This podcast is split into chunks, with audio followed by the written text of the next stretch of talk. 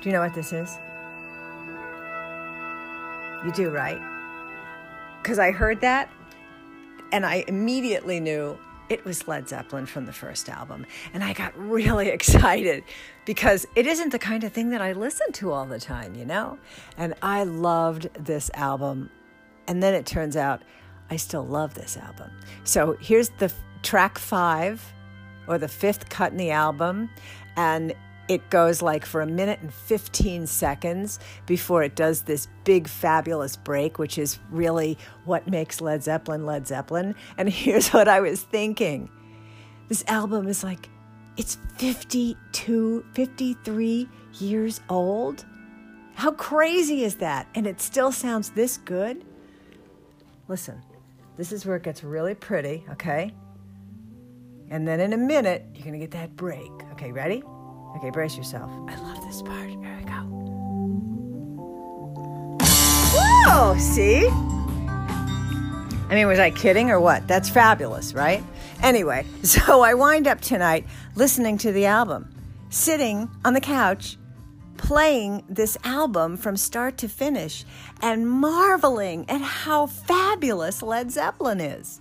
And there are all these little pieces of the songs, all these little intricate, like a bass line or the way John Bonham plays the drums. Oh my God. Did I tell you about that documentary? It's called Count Me In, and it's on Netflix or maybe Amazon Prime, and it's about drummers.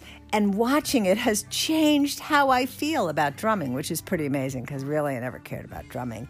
But they point out what, what brilliant work John Bonham did, coming up with ways of using the drums that nobody had ever thought of before, right? Pretty amazing. Anyway, so I've been listening to this whole album, thinking a lot of profound things, as you can well imagine, because it's like 52 years old, this album is. And if I heard it today for the first time, I would probably still be just as blown away by some of the stuff they do. Anyway, when's the last time you listened to the whole thing? You know, that first Led Zeppelin album is number 62 in the book 1001 Albums You Must Hear Before You Die.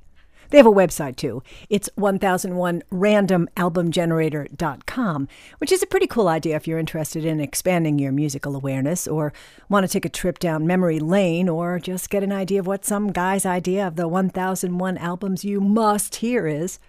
I don't know about you, but given that Frank Sinatra is number one and Elvis is number two, maybe their ranking is mm, random or just not my taste. But still, if you go to the website and sign up, apparently it'll send you a new suggestion every day. Or given that the title is must hear rather than should listen, perhaps the daily notification is more of a command or a directive.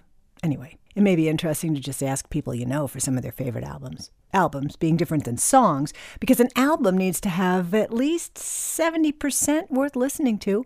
My own random percentage, given the nod that not every cut will be as good as some of the others. For as much as I love music, I wonder why I don't listen constantly, especially when I have this blissful response to it. Led Zeppelin isn't the only band that triggers that, oh my God thing.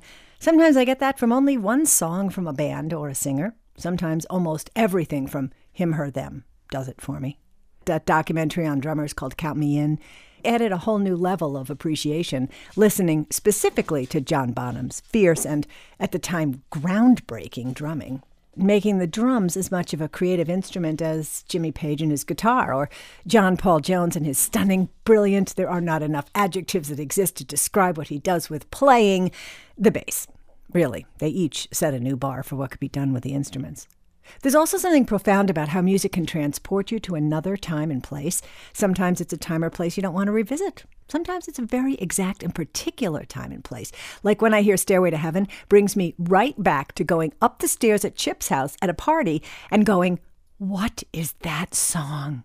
And wait, wait a minute, wait. I just looked up the release date of the fourth Zeppelin album, which also had When the Levee Breaks, which is quintessential Led Zeppelin and still blows the socks off anybody hearing it for the first time today. And that album came out November 8th, 1971, which makes it officially 50 years old. Oh my God. anyway, back to Stairway That has to be the or one of the most played songs on radio. Probably true since 1972. And when I worked at a rock station, it was among the most requested. Caller. Oh, uh, yeah, could you play Stairway to Heaven? Me. You mean to tell me you don't own a copy of that yet? It's pretty much the reason I finally left the station because I could not play Stairway to Heaven one more time. I say that and people think I'm kidding or exaggerating, but I am not. Anything, no matter how perfect, how stirring, how stunning, anything can get tiresome after the uh, thousandth time you hear it or see it. Maybe not the first 999 times, but that thousandth, oh, it could be a killer. Or maybe it's just my particular threshold.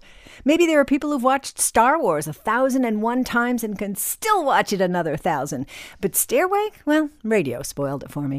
It was probably five or six years later when I heard the opening strains again for the first time and felt that tingle of holy smokes.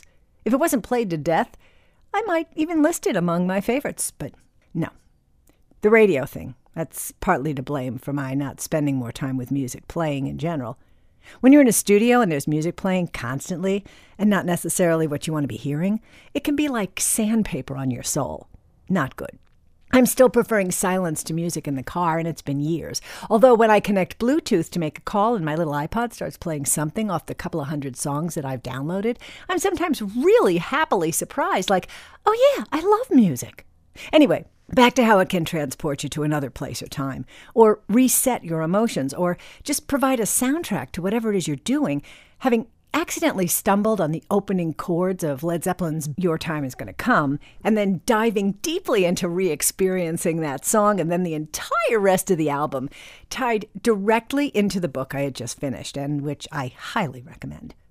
It's a novel called The Midnight Library. And it starts out with the main character, Nora, so deeply depressed and miserable and feeling like Everything is a failure. I know that doesn't sound too promising yet, but hold on. And she decides to end her life. Hold on a bit longer here. She wakes up in this sort of netherworld or between world in a giant library filled with an infinite number of books, and each one is her life dictated by other choices she'd made. There you go. See? Do you ever have that thing, because I do, where you're taking some old route to whatever and you either turn off to avoid traffic or there's construction or you're bored or feeling like you'd like to have a different drive? And even as I'm doing it, sometimes I think, what if this changes something? What if I shouldn't have made this choice? Does that sound kind of nutty? Or does it make sense? Well, that's one of the things this story made me think about how sometimes infinitesimal choices can have profound consequences. Like you order the chicken instead of the fish. Not a big deal. But then it turns out the chicken is bad and it results in, yeah, there are a million ways it could change your life course. Like you meet somebody in the emergency room that you fall in love with, or the doctor discovers your appendix is about to burst and saves your life, or, well, you get the idea, right? One tiny choice can have a profound impact, or sometimes you just wind up having chicken instead of fish for dinner. The thing is, you never know.